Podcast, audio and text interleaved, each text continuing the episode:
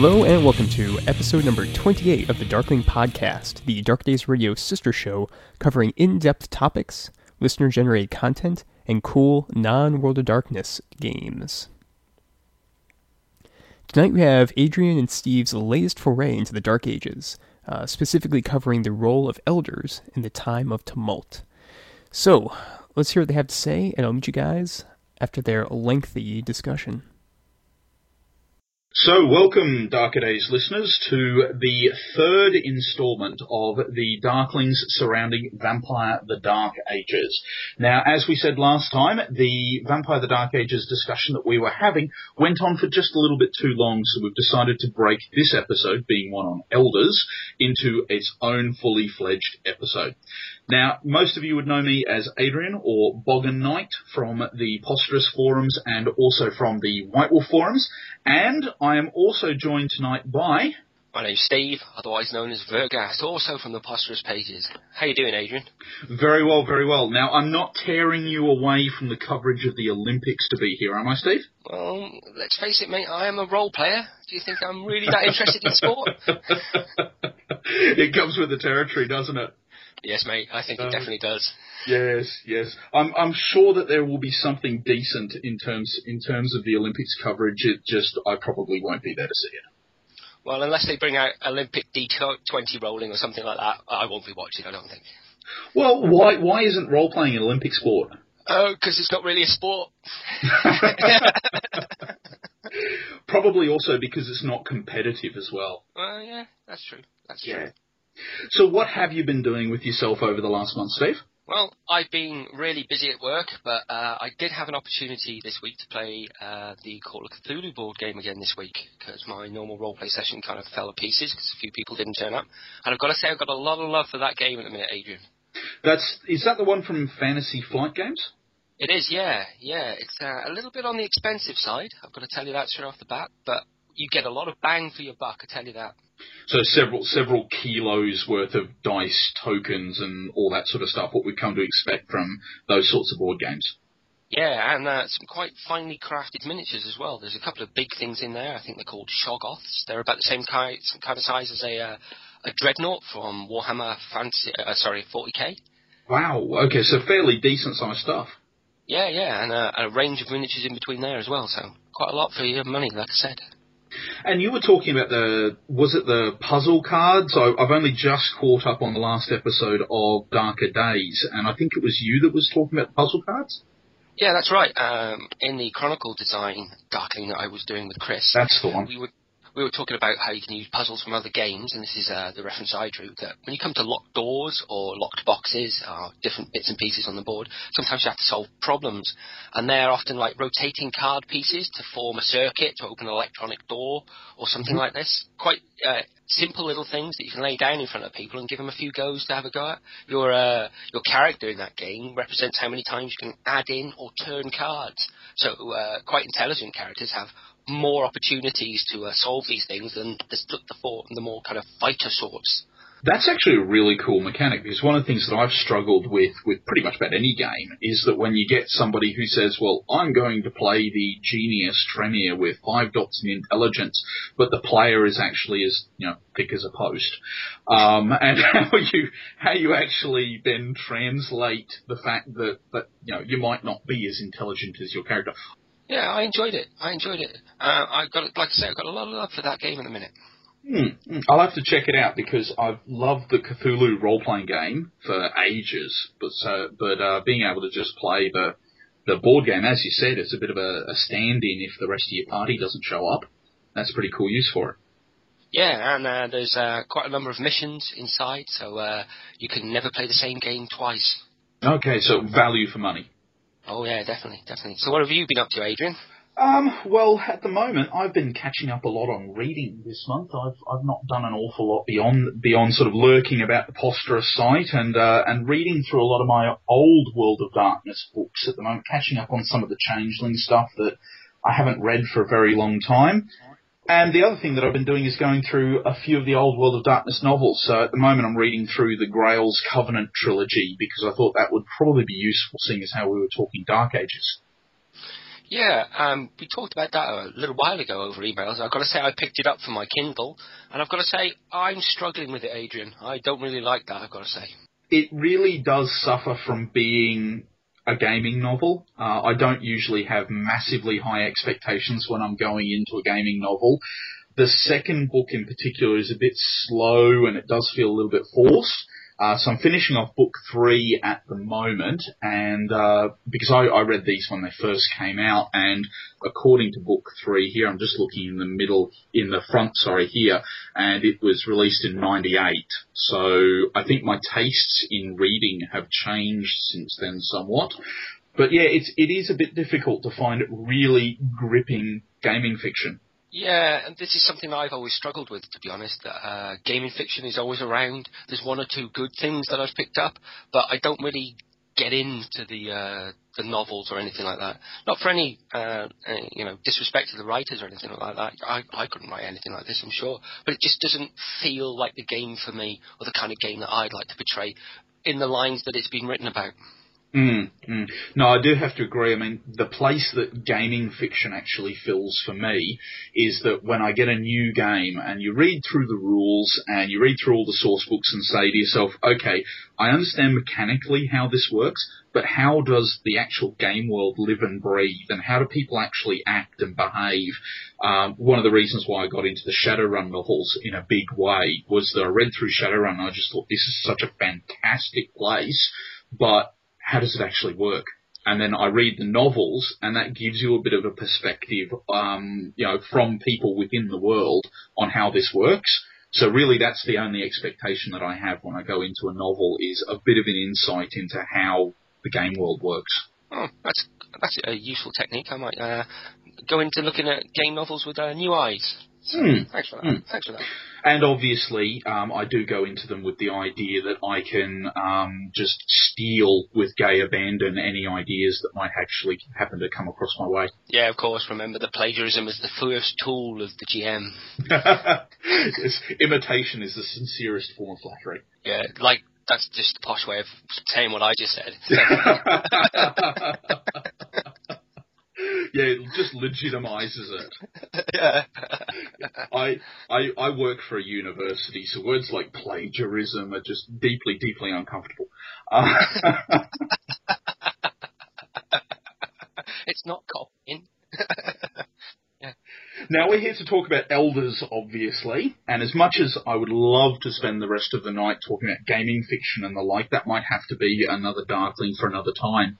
Now, we've got a, a, good running sheet uh, to hopefully see us through over the next, I don't know, maybe hour or so worth of discussion around elders.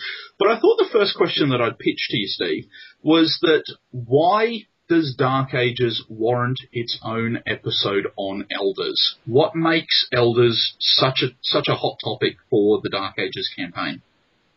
Well, for me, I think it's uh, a twofold answer to that question. Uh, the first is uh, for the first time, at character creation, you can make PCs that are seventh generation. Now, it was always hinted uh, in the canonical uh, part of Vampire the Masquerade that eighth generation was just on the burgeoning part of Elder, but wasn't truly an Elder.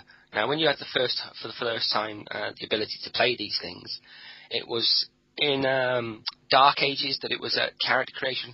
There were mechanics in Masquerade for becoming elders. I think there's um, Elysium, the Elder Wars, and then later on there was uh, the Storyteller's Handbook mm-hmm. uh, that, that allowed you to flesh these things out. But Dark Ages was the first to make it straight away legitimized, if you know what I mean. Yeah, it was part of the core experience. Yeah, yeah. Uh, and the other part, I think, is the age of the elders that are movers and shakers at this time are far older than they are in the modern era. Now, you have uh, elders in the Dark Ages where antiquity is where they were probably embraced. So it's just like taking a step backwards in time and therefore taking a step backward along the lines of the generations. So elders are far more powerful, far more mysterious because these elders are more like uh, Methuselahs.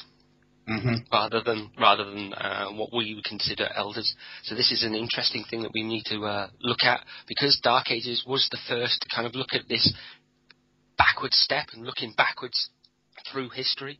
So, how did you feel about that, Adrian?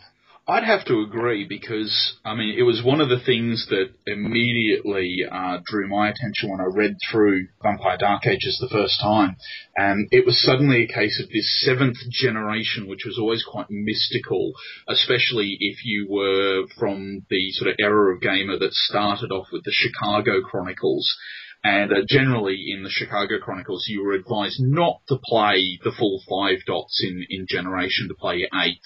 So you, you were very much used to playing sort of around the tenth as being quite powerful. And then most of the NPCs were these incredibly powerful eighth and seventh generation vampires. Uh, people like Lodin, um, obviously was, was a name that resonated.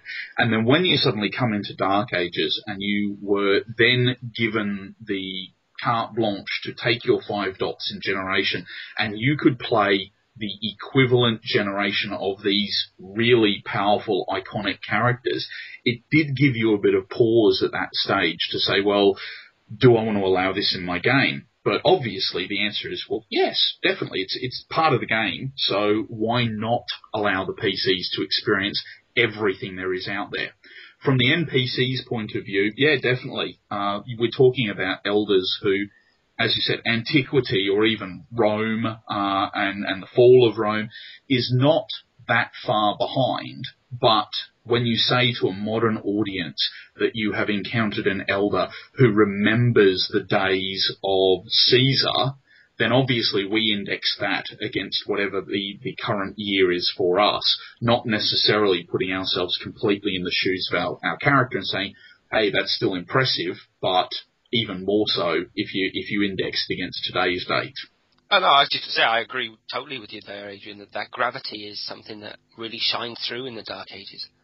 The third arm of this is that it gives the writers the opportunity to incorporate some characters who were just names in the background as now actual movers and shakers of the world at this stage. So the one that I always point to, of course, is Mithras, uh, the Prince of London.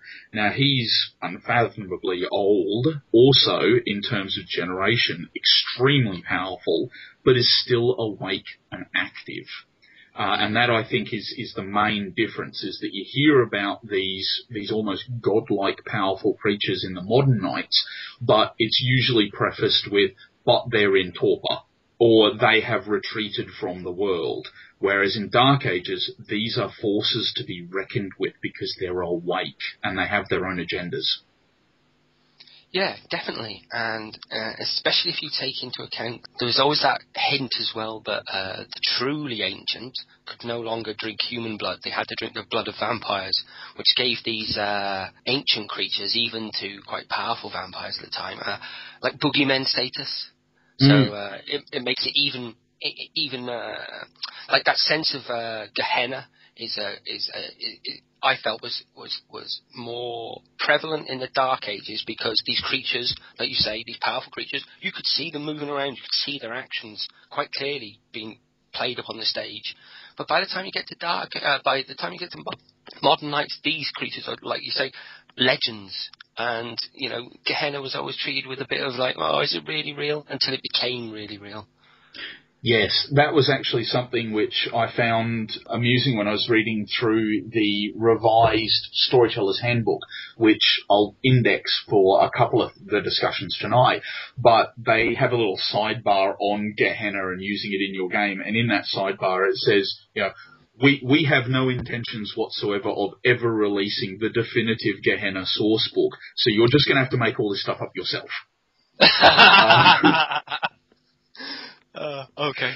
so, so I, I have now through, through sort of pure uh, perversity, I now just shelve my Vampire Storyteller's Handbook next to my copy of Gehenna. Uh, so, but just, just out of perversity. Yes.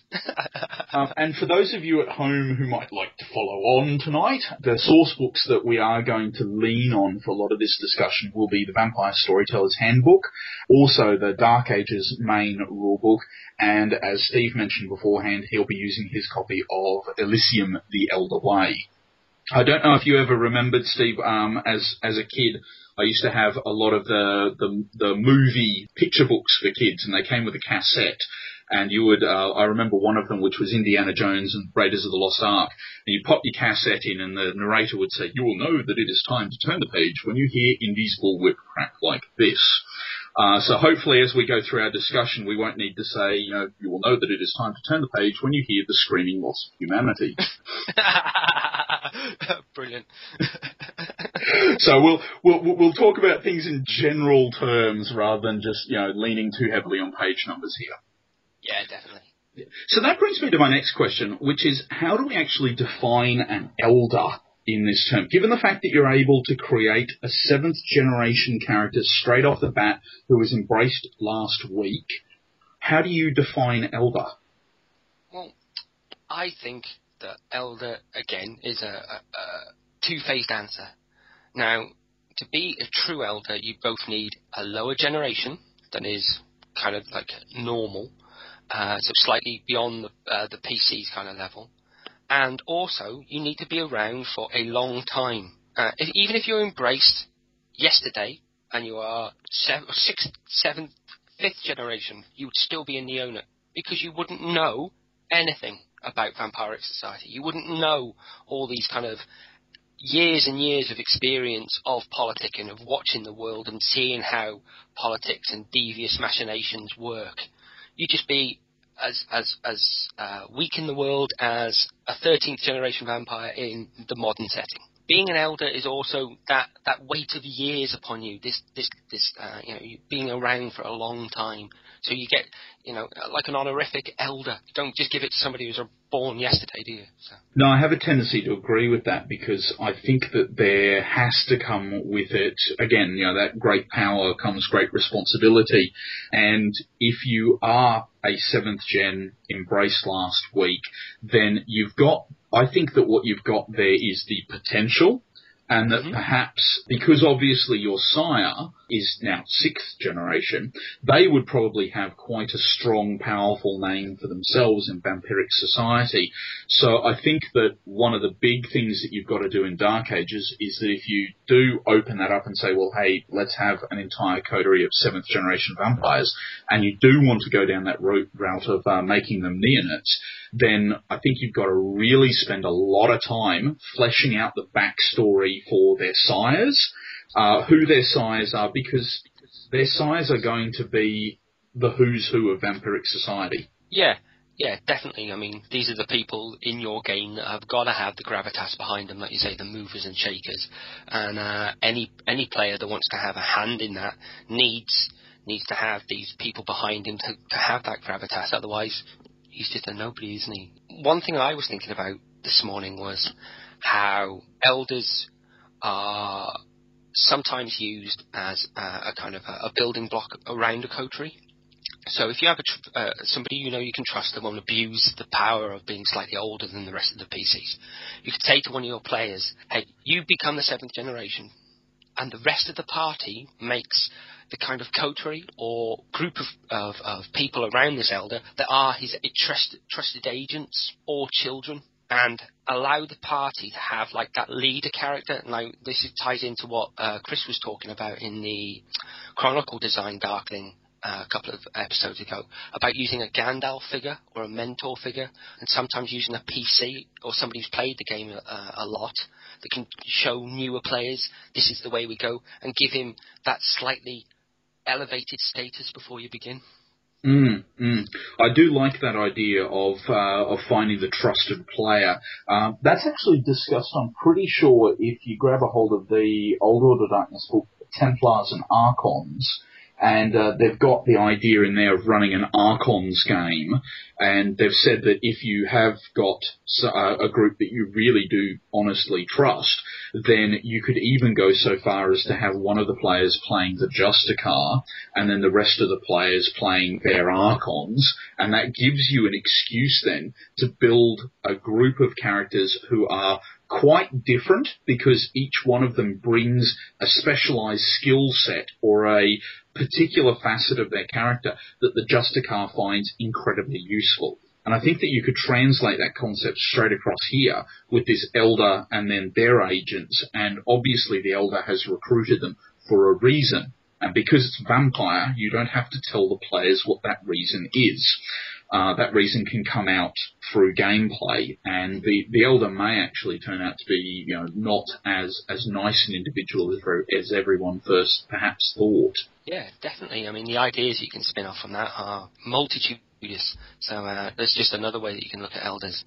Mm, mm. And the thing that I think would make that uh, fit in the Dark Ages really well is that if you look when we were talking about the, the medieval mindset, where most people are quite scared of anything which is unknown or foreign, and that they haven't travelled too far away from their village, if you have an elder who was say embraced in say Greece a couple of thousand years ago, then their mannerisms, the way in which they look, obviously they're going to look very, very different if you set your game in a small village in the middle of England.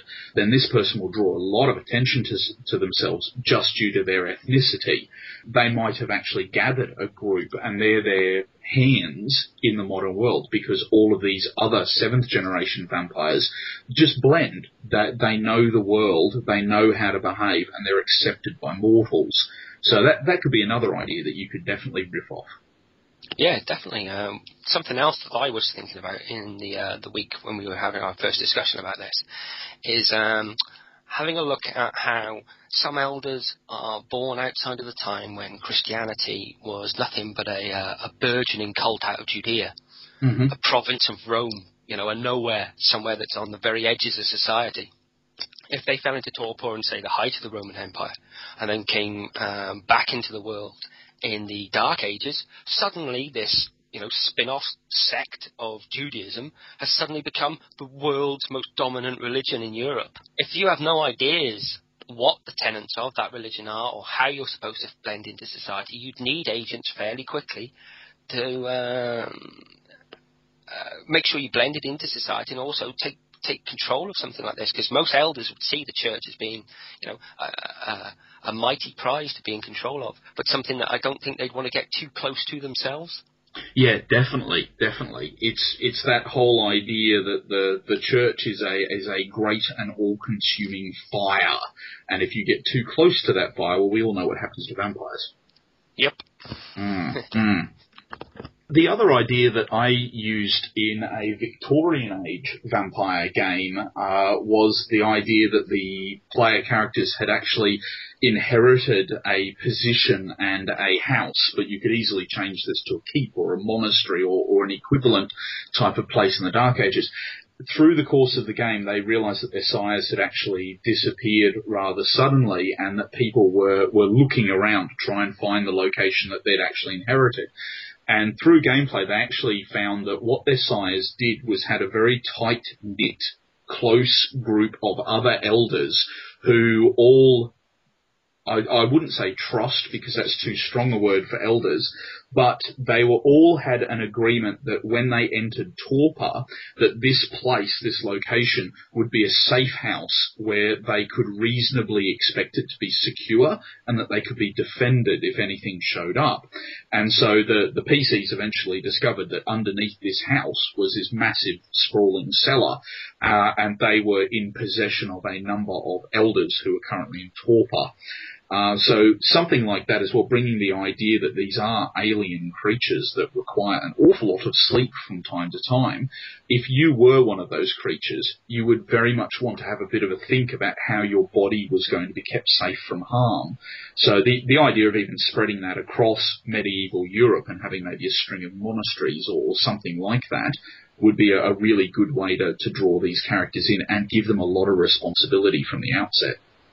Yeah, definitely definitely, which gives you, like you said, a, a starting point for the group. Just have a common goal, which is sometimes a problem in uh, Vampire that you have all these wonderful characters that are all dedicated in many different directions, with players coming to you with good ideas about how they want to do this, how they want to do that, but no common goal that they all share to go in one direction. Now, I'm going to let my subversive streak come out again, and uh, when we were talking about, you know, what does uh, what actually constitutes an elder. We've we've agreed that both age and generation are required for you to be truly considered an elder. What about the newer clans in the Dark Ages? So if we take the Tremere, for example, who were embraced about 180 years before the beginning of the setting. Now, obviously, Tremere himself is a is a third generation vampire who is only 180 years old, and you've got the council, so people like Goratrix and Meerlinda, who is a, who are the fourth generation, are equivalent age. Uh, do you think that this has any sort of social play that you can get out of when you're portraying this clan? Oh, definitely. I mean, the the Tremere at this time are known as the usurpers, aren't they? Mm. They are, if if anything, if they are mistrusted in modern nights, they are mistrusted and hated in the Dark Ages, uh, normally across the board, because the Shimizi or the Tzimisce, depending on your pronunciation, uh, are prevalent much more in normal vampiric society because the Sabbat hasn't split up, and their hatred of the uh, Tremere kind of crystallizes the rest of uh, vampiric societies. Look at the Tremere to begin with. It's only when the Tremere become useful after the kind of uh, Anarch revolt that they become grudgingly accepted. So I think their idea that they stole the uh, the, the, the vitae from Saulot to become a antediluvian, so he's not really an antediluvian. He's a diabolist, and that Mhm. that then poisons the uh, the status of the rest of his clan because the rest of these uh, vampires, no matter how you look at things, uh, the traditions are there for a reason because otherwise they'd just be outright chaos. Um, you know, it says quite clearly, do not go around sucking each other's blood. You know, don't do it.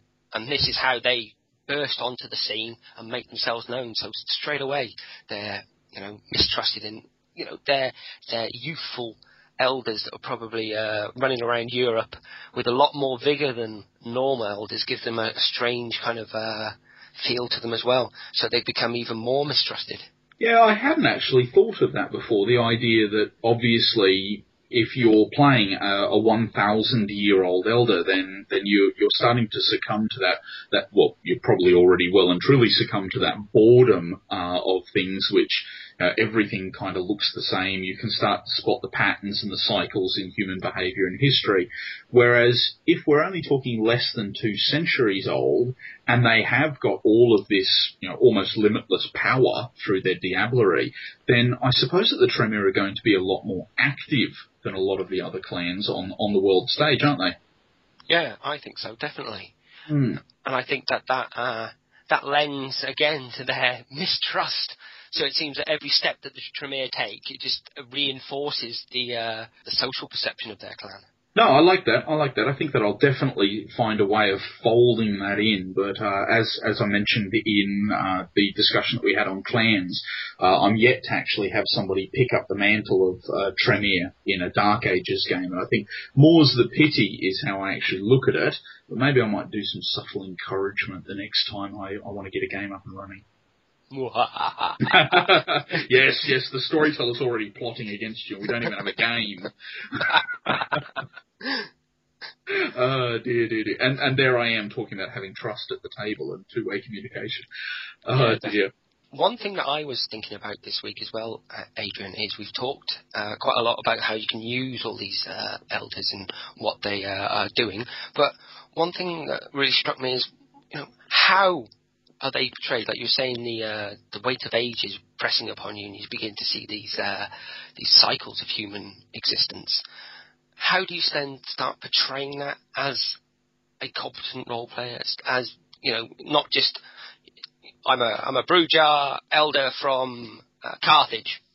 All right. Well, how are you a Brujah uh, elder from Carthage? How are you going to portray that to your players? That then you know they get that resonance off that character, and it's not just you sat on the other side of the table.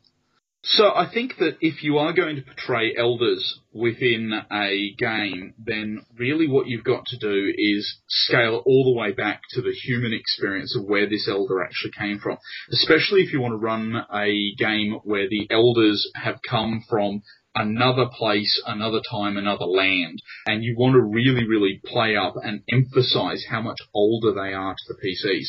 So what you're going to have to start off with, obviously, is a bit of research And if you decide that you've got an elder who is from, let's say, from the, the height of the pharaohs in Egypt, you're beholden as the storyteller to do a bit of reading and to find out what was life actually like. What did they believe in? What was their worldview shaped by?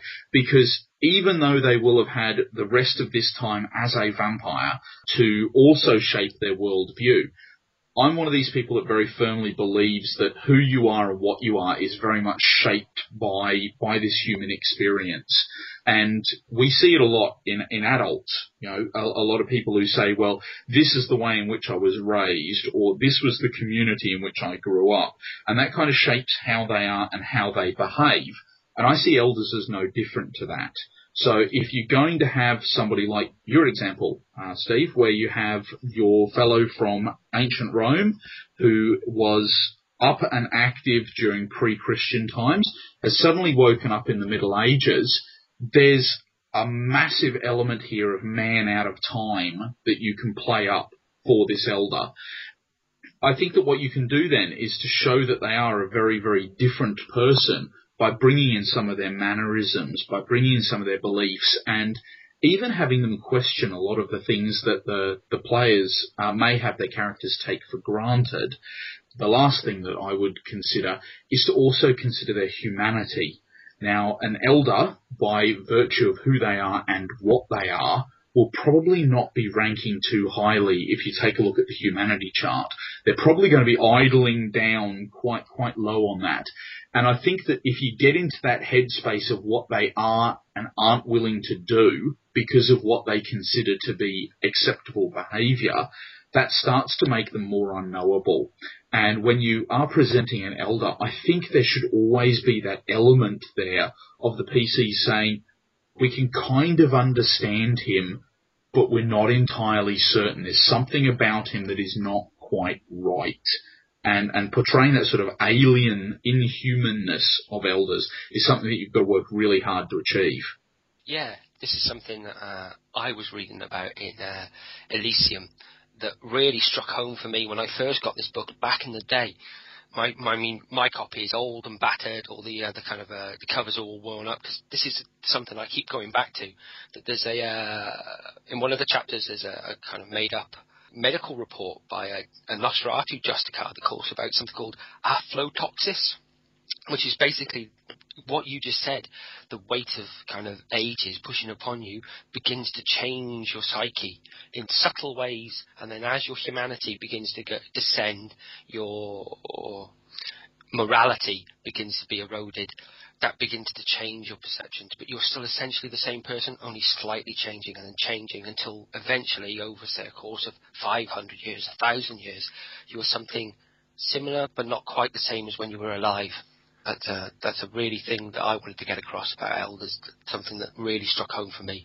That they were, like you said, once human, but now some of them are, I mean, especially if you take certain clans, like uh, the Tzimisce, you know, if you, you look at some of those guys, they are truly inhuman.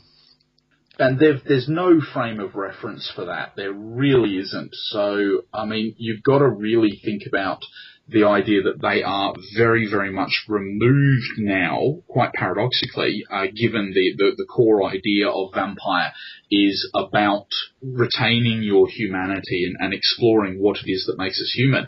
The elders are an interesting case because they are very clearly not human.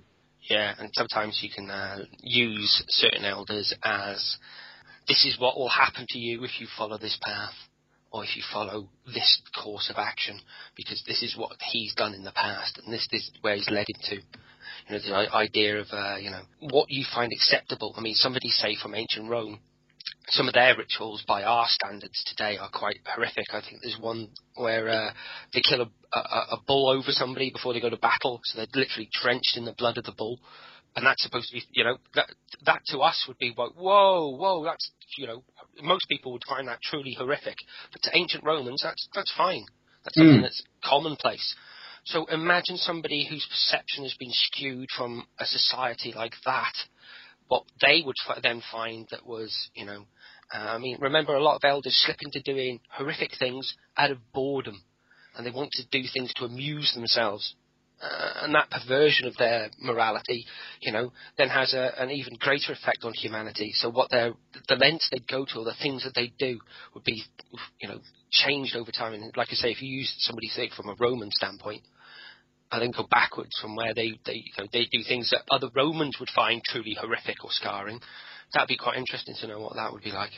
It also highlights the idea that elders think in very, very different ways. If you're of sort of 500, 700, even a thousand years old, then the way in which you think is going to be very different to the PCs. They may have what they consider to be long-term plans.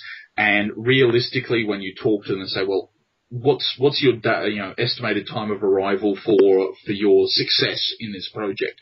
And they might say, oh wow, you know, I reckon maybe a couple of decades, and I might I might have achieved this. So this is my long term plan.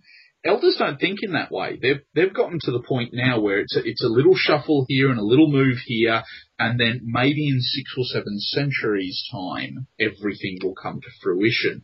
So it can often be quite confronting to figure out why they are acting in the way that they are, why they might be asking the PCs to be doing particular things, or even if the PCs unwittingly put themselves in the way of an elder's plans, the way in which they can respond can often make no sense whatsoever. Yeah, I agree with that because of the uh, the gulf between understanding between the two NPCs or even a PC and an, and an NPC. But that then that ties again into this idea that elders should be should have that air of mystery about them, don't you think?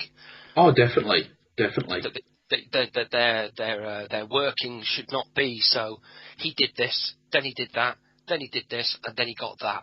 That's like you say. That's not how elders work. Like you say, their their, their thought patterns and their uh, slow process of gaming. I mean, this is one thing that they talked about in the the Storyteller's Handbook about how using elders over the long game.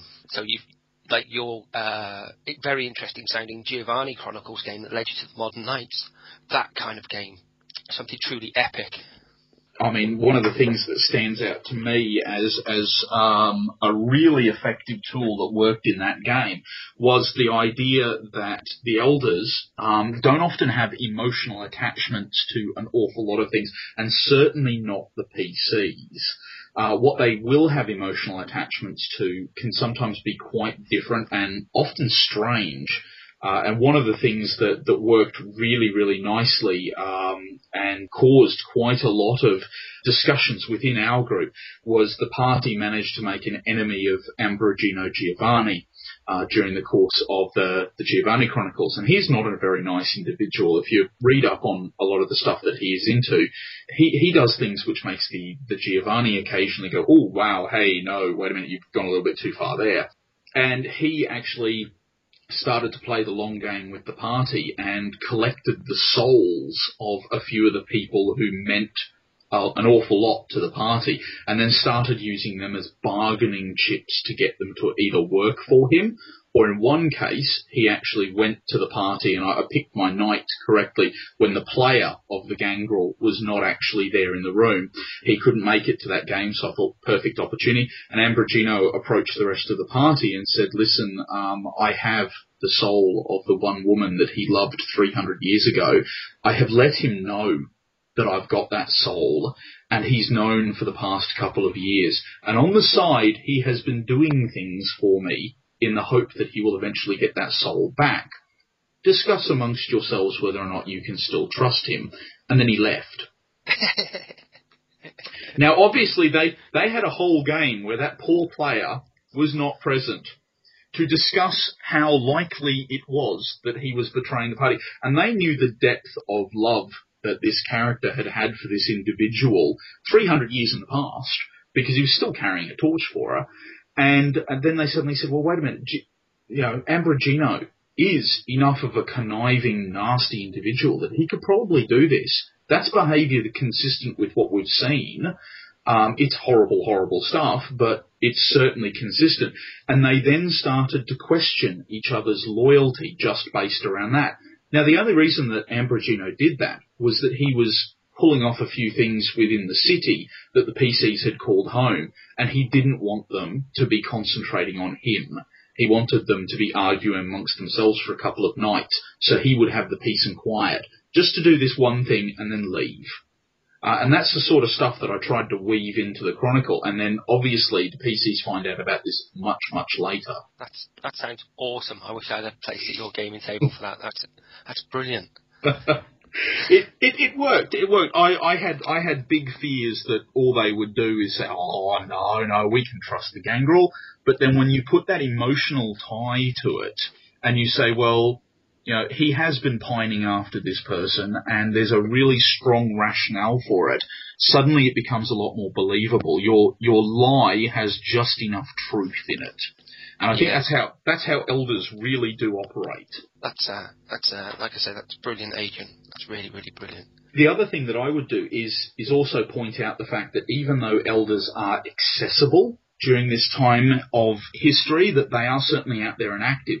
There's a difference between accessible and being allowed to knock on their door for advice. And whereas I mentioned Mithras beforehand, I wouldn't imagine that there's too many opportunities in London for people to be able to knock on the door of the Elysium and say, is Mithras here? I'd like to pop in and get some advice and talk to him about the, the current plot.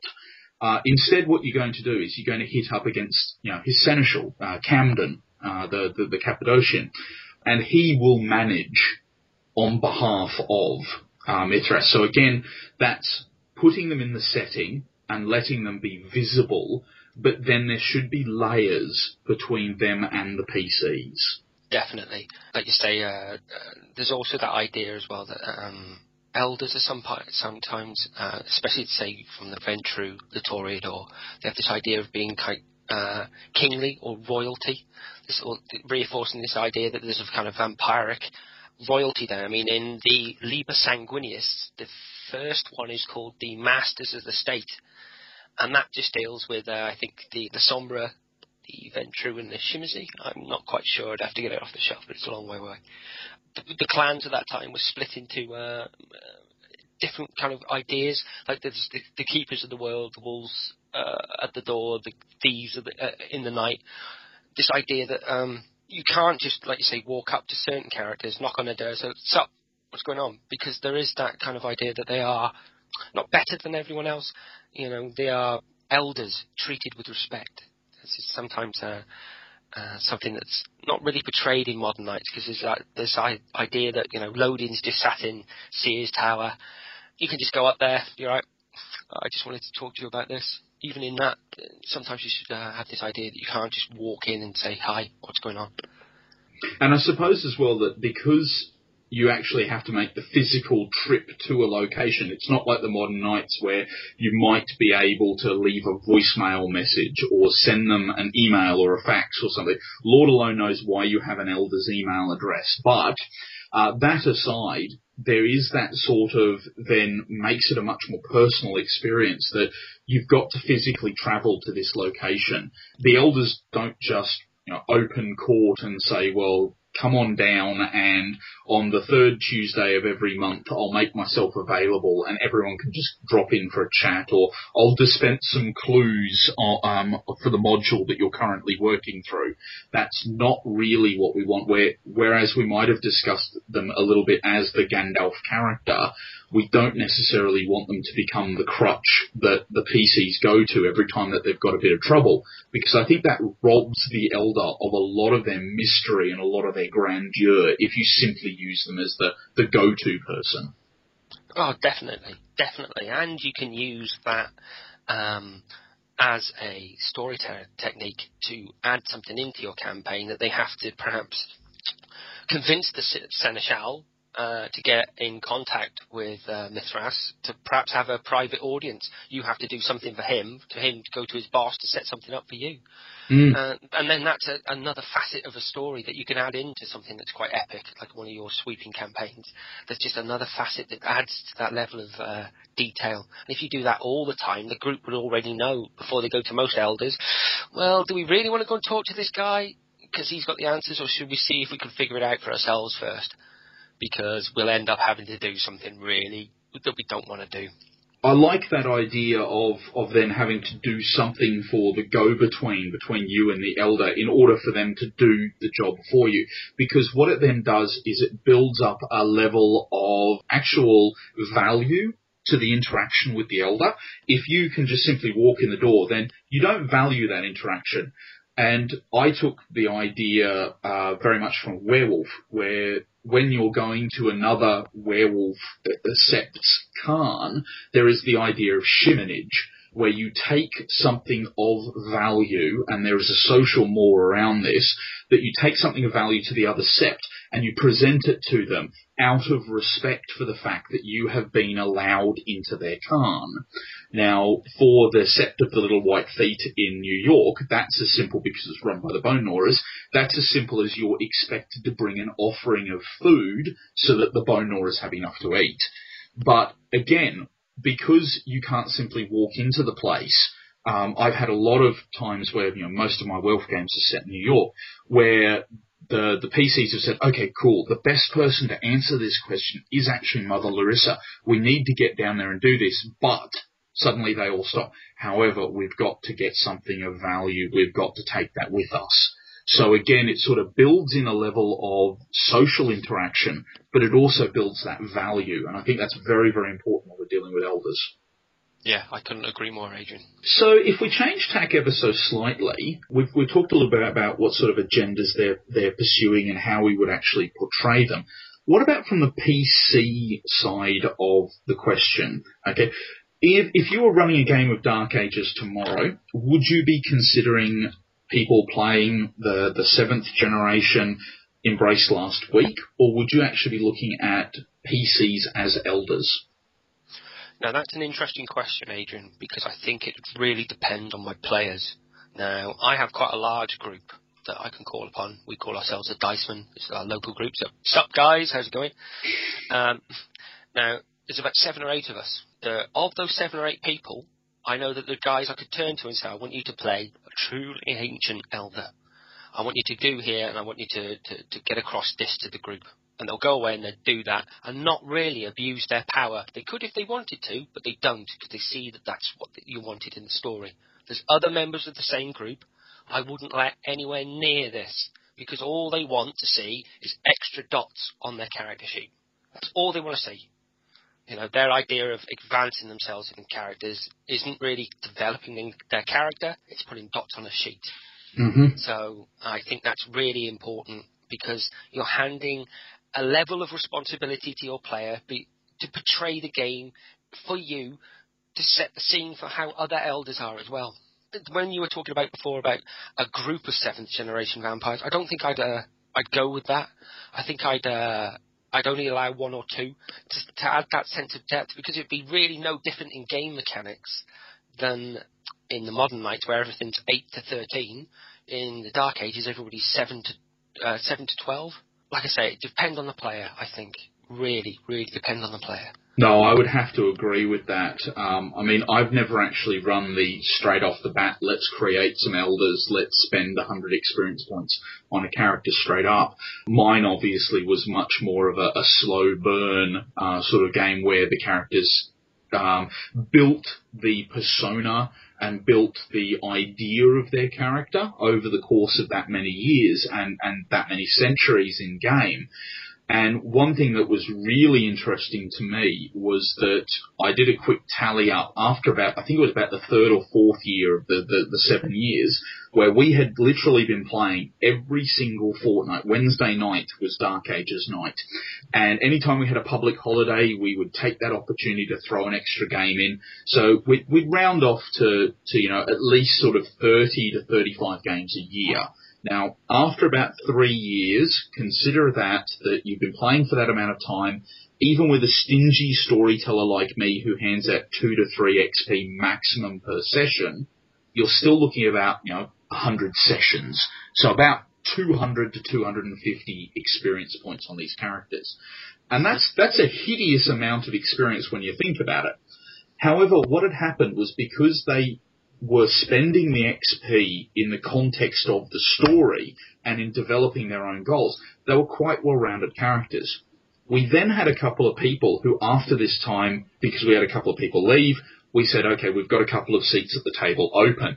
And I was then faced with the dilemma, do I give them the lump sum of 250 experience points and tell them to spend it on their character? Or am I showing blatant disrespect to the characters who have invested three years of their life in my game?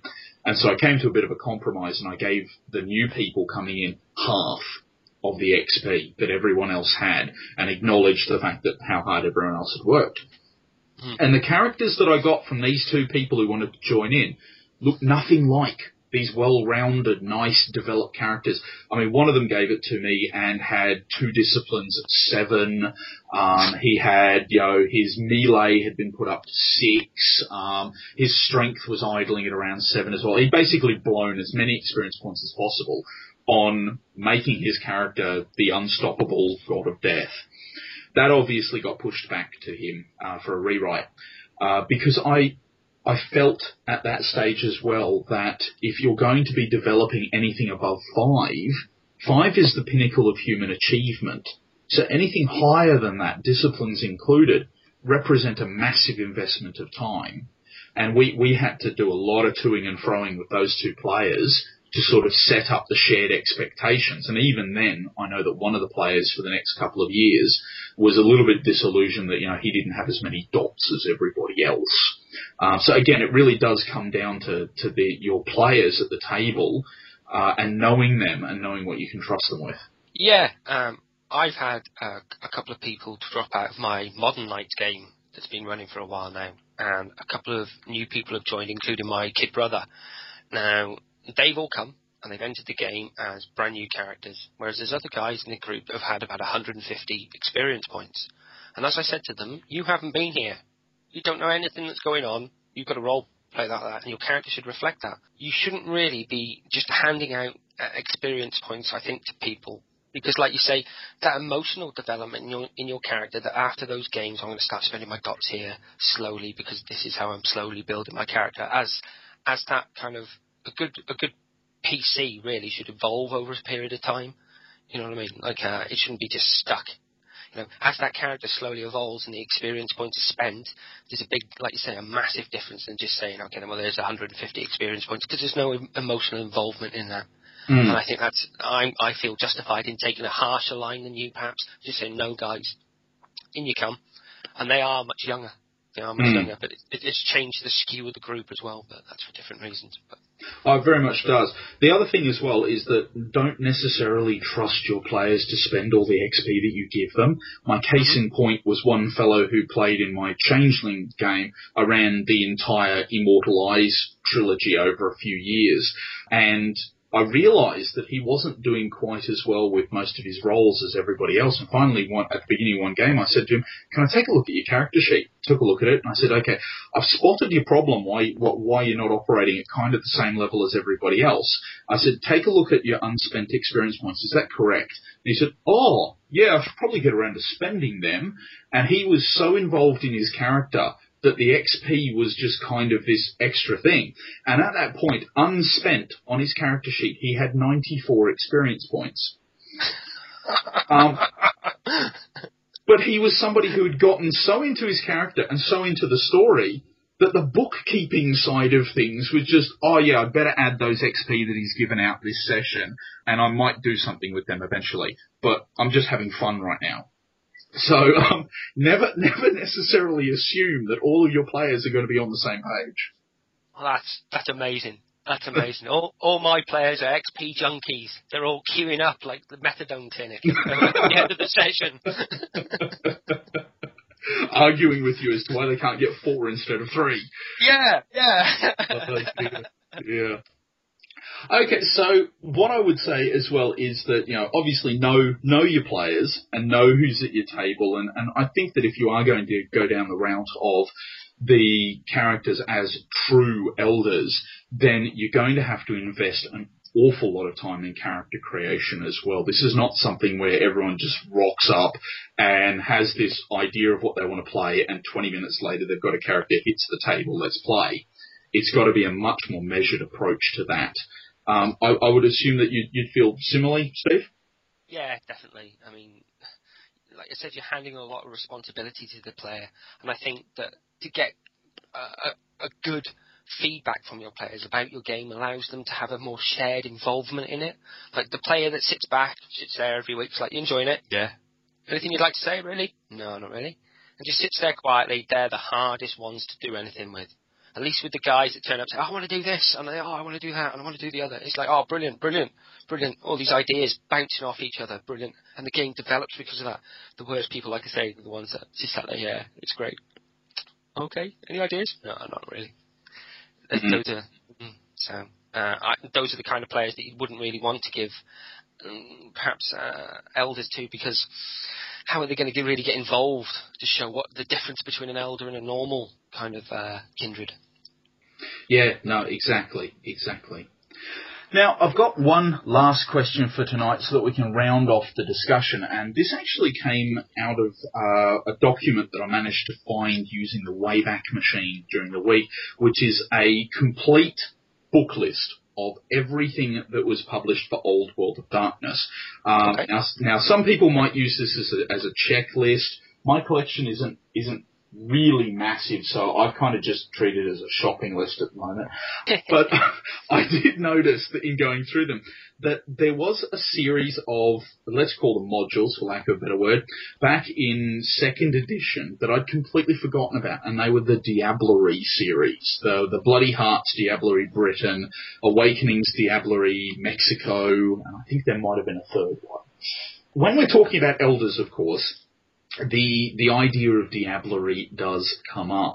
What do you think about the possibilities of a Dark Ages diablerie game?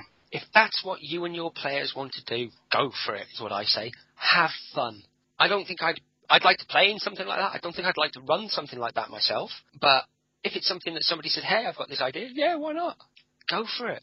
It's a, it's an interesting idea that you could maraud around uh, Europe and hear about people like Mithras and chew your way up society. Perhaps even then getting yourself involved in uh, the formation of the Sabbat, and then your uh, machinations then polluting that sect, and perhaps that's where all the idea of Diablerie is much more kind of socially acceptable in the Sabbat than it is the Camarilla.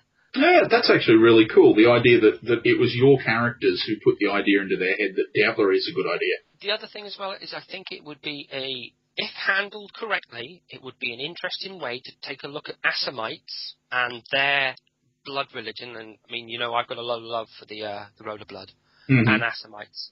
That you could play them and have them portrayed in a what I personally think would be the correct way. I mean, you know, my ideas is my ideas. You know, your ideas are yours. You know, if we disagree, that's great. Let's talk about it. But you know, for me, I'd like to uh, portray Assamites in a very different way than they're sometimes played as a norm. As you know, mm-hmm. as we've talked about them a few times, you could do so much with Assamites in a, camp- in a, in a, in a campaign like that. That they are perhaps wandering Europe that are killing people for the betterment of other clans. And, you know, the Assamites were always hinted that they'd work for other people if you paid them enough blood and having sort of a, I remember playing in a con game uh, a number of years back. Uh, the idea was that, that the entire party was a coterie of Assamites for hire, and it played beautifully in a convention setting uh, because you had that immediacy of time and, and the idea that this was quite a novel concept. And I've always wanted to take that idea and flesh it out as something a bit more because if, especially if you wanted to run a game where the where the PCs travelled quite a bit, which is quite uncommon in the Dark Ages, but would give you a really good sort of uh, meta scope of the world at the same time and give you a chance to introduce new locations. I, I'd really love that uh, to just get involved in a game where you know every single different hit, as it were, you were going to a new location, you had to involve yourself in their culture and their customs, uh, and then work out the best way to, to take down the mark. Uh, and then obviously you could start to bring in moral questions into that, especially if you found out that, for example, the person that you are slated to kill and that you have agreed to kill, you actually have a, a, a moral objection to, to following through the job that you've been given especially if you begin to question the, uh, the motives of your own elders moving. Mm. that's that's really good. That's really yeah. good. and that ties ties sort of what we were talking about with the elders in that you know the elders move in unknowable alien ways. Then that that would be a really cool campaign, actually. Yeah. Uh, yeah, if you started to question the people at the top as well. I may go away and start hitting the computer. yeah, definitely. And and you know what you need to do? You need to run this game over Skype so that I can join in. Yeah, cool, man. oh dear. Okay, so is there anything that you would add to the end of this as we draw everything to a close? Yeah, all I'd say is uh, if you've got any comments or feedback or anything that you'd like you think that we've missed or you think would you'd like to see uh, discuss more, you can hit us up on the Posterous pages and get involved down there. Or if you're more attuned to Facebook, you can have a look there as well.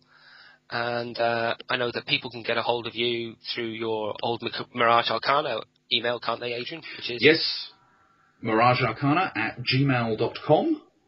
Yeah, and uh, people can get a hold of me at vergast at hotmail.com. And uh, we'd love to hear your feedback. And of course, the big thing is that our next episode is going to be on storytelling advice, and there's a thread over at the Posterous uh, site at the moment where we've had a couple of people comment on things that they'd like us to. We've also had some emails, for example, uh, Micah uh, from Finland. We can give a, a shout out to him. Has sent us some really excellent questions about starting a Dark Ages game. So we're going to use his email to kind of flesh out and give a bit of structure to, to the discussion for the next episode. But if you do have any questions that you would like answered, um, then please send them through either through those email addresses or through the Posterous site, or even drop them on the Facebook site, and we'll check there and, and harvest all of those. And I would say that we're going to be recording that episode within the next few weeks. So once this episode drops, you probably don't have a lot of time to, to drop your questions in, so move quickly about wraps it up, I think, Adrian. I certainly think that it does. So that is goodbye from me. And goodbye from me too. Thanks for listening, everyone. Right on. So, elders are a uh, tough topic in vampire games because uh, as years wear on, they simply become more alien. Uh, as NPCs, I recommend using them sparingly. Uh, keep up the mystery and uh, just kind of weird out your players sometimes. But of course, uh, public figures like the prince, uh, they're going to be in the limelight quite a bit more. Uh, so try to keep them a little bit at a distance and hide their true personality uh, with either uh, dramatics or uh, maybe just kind of a stone cold facade of a persona. Another feature of the Dark Ages setting is that actually antediluvians are still active. while your characters probably won't meet any outside of something like the Giovanni Chronicles, uh, whispers of antediluvian plots can carry quite a bit of weight in the dark medieval. As a player character, uh, I think that an elder could be pretty cool as a coterie leader, as Adrian and Steve were kind of hinting towards. I ran into someone actually that ran a similar setup in first edition Vampire. Uh, back when they didn't really know anything about the anarch free states, he decided that uh, gangs would be small groups of vampires working for an elder, kind of vying for power in the streets of modern Los Angeles. The same concept works great in the Dark Ages, and it's actually kind of used in Constantinople by night, although in that case it's more like proto Primogen and their clans rather than cross clan gangs.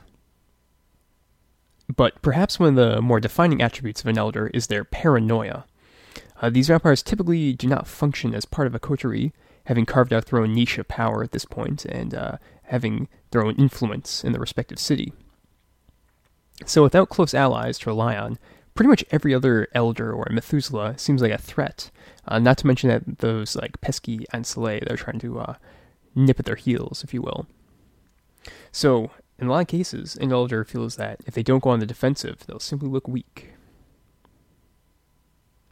So that's about all I've got to say about elders. Uh, but one last thing. If you guys have really been digging this Dark Ages discussion, I'd really like to recommend 12 Byzantine Emperors. It's a podcast by Lars Brownworth. Uh, it's a wonderful look at uh, the development of the Eastern Roman Empire, uh, based in Constantinople, and covers its rise and eventual fall in the 14th century.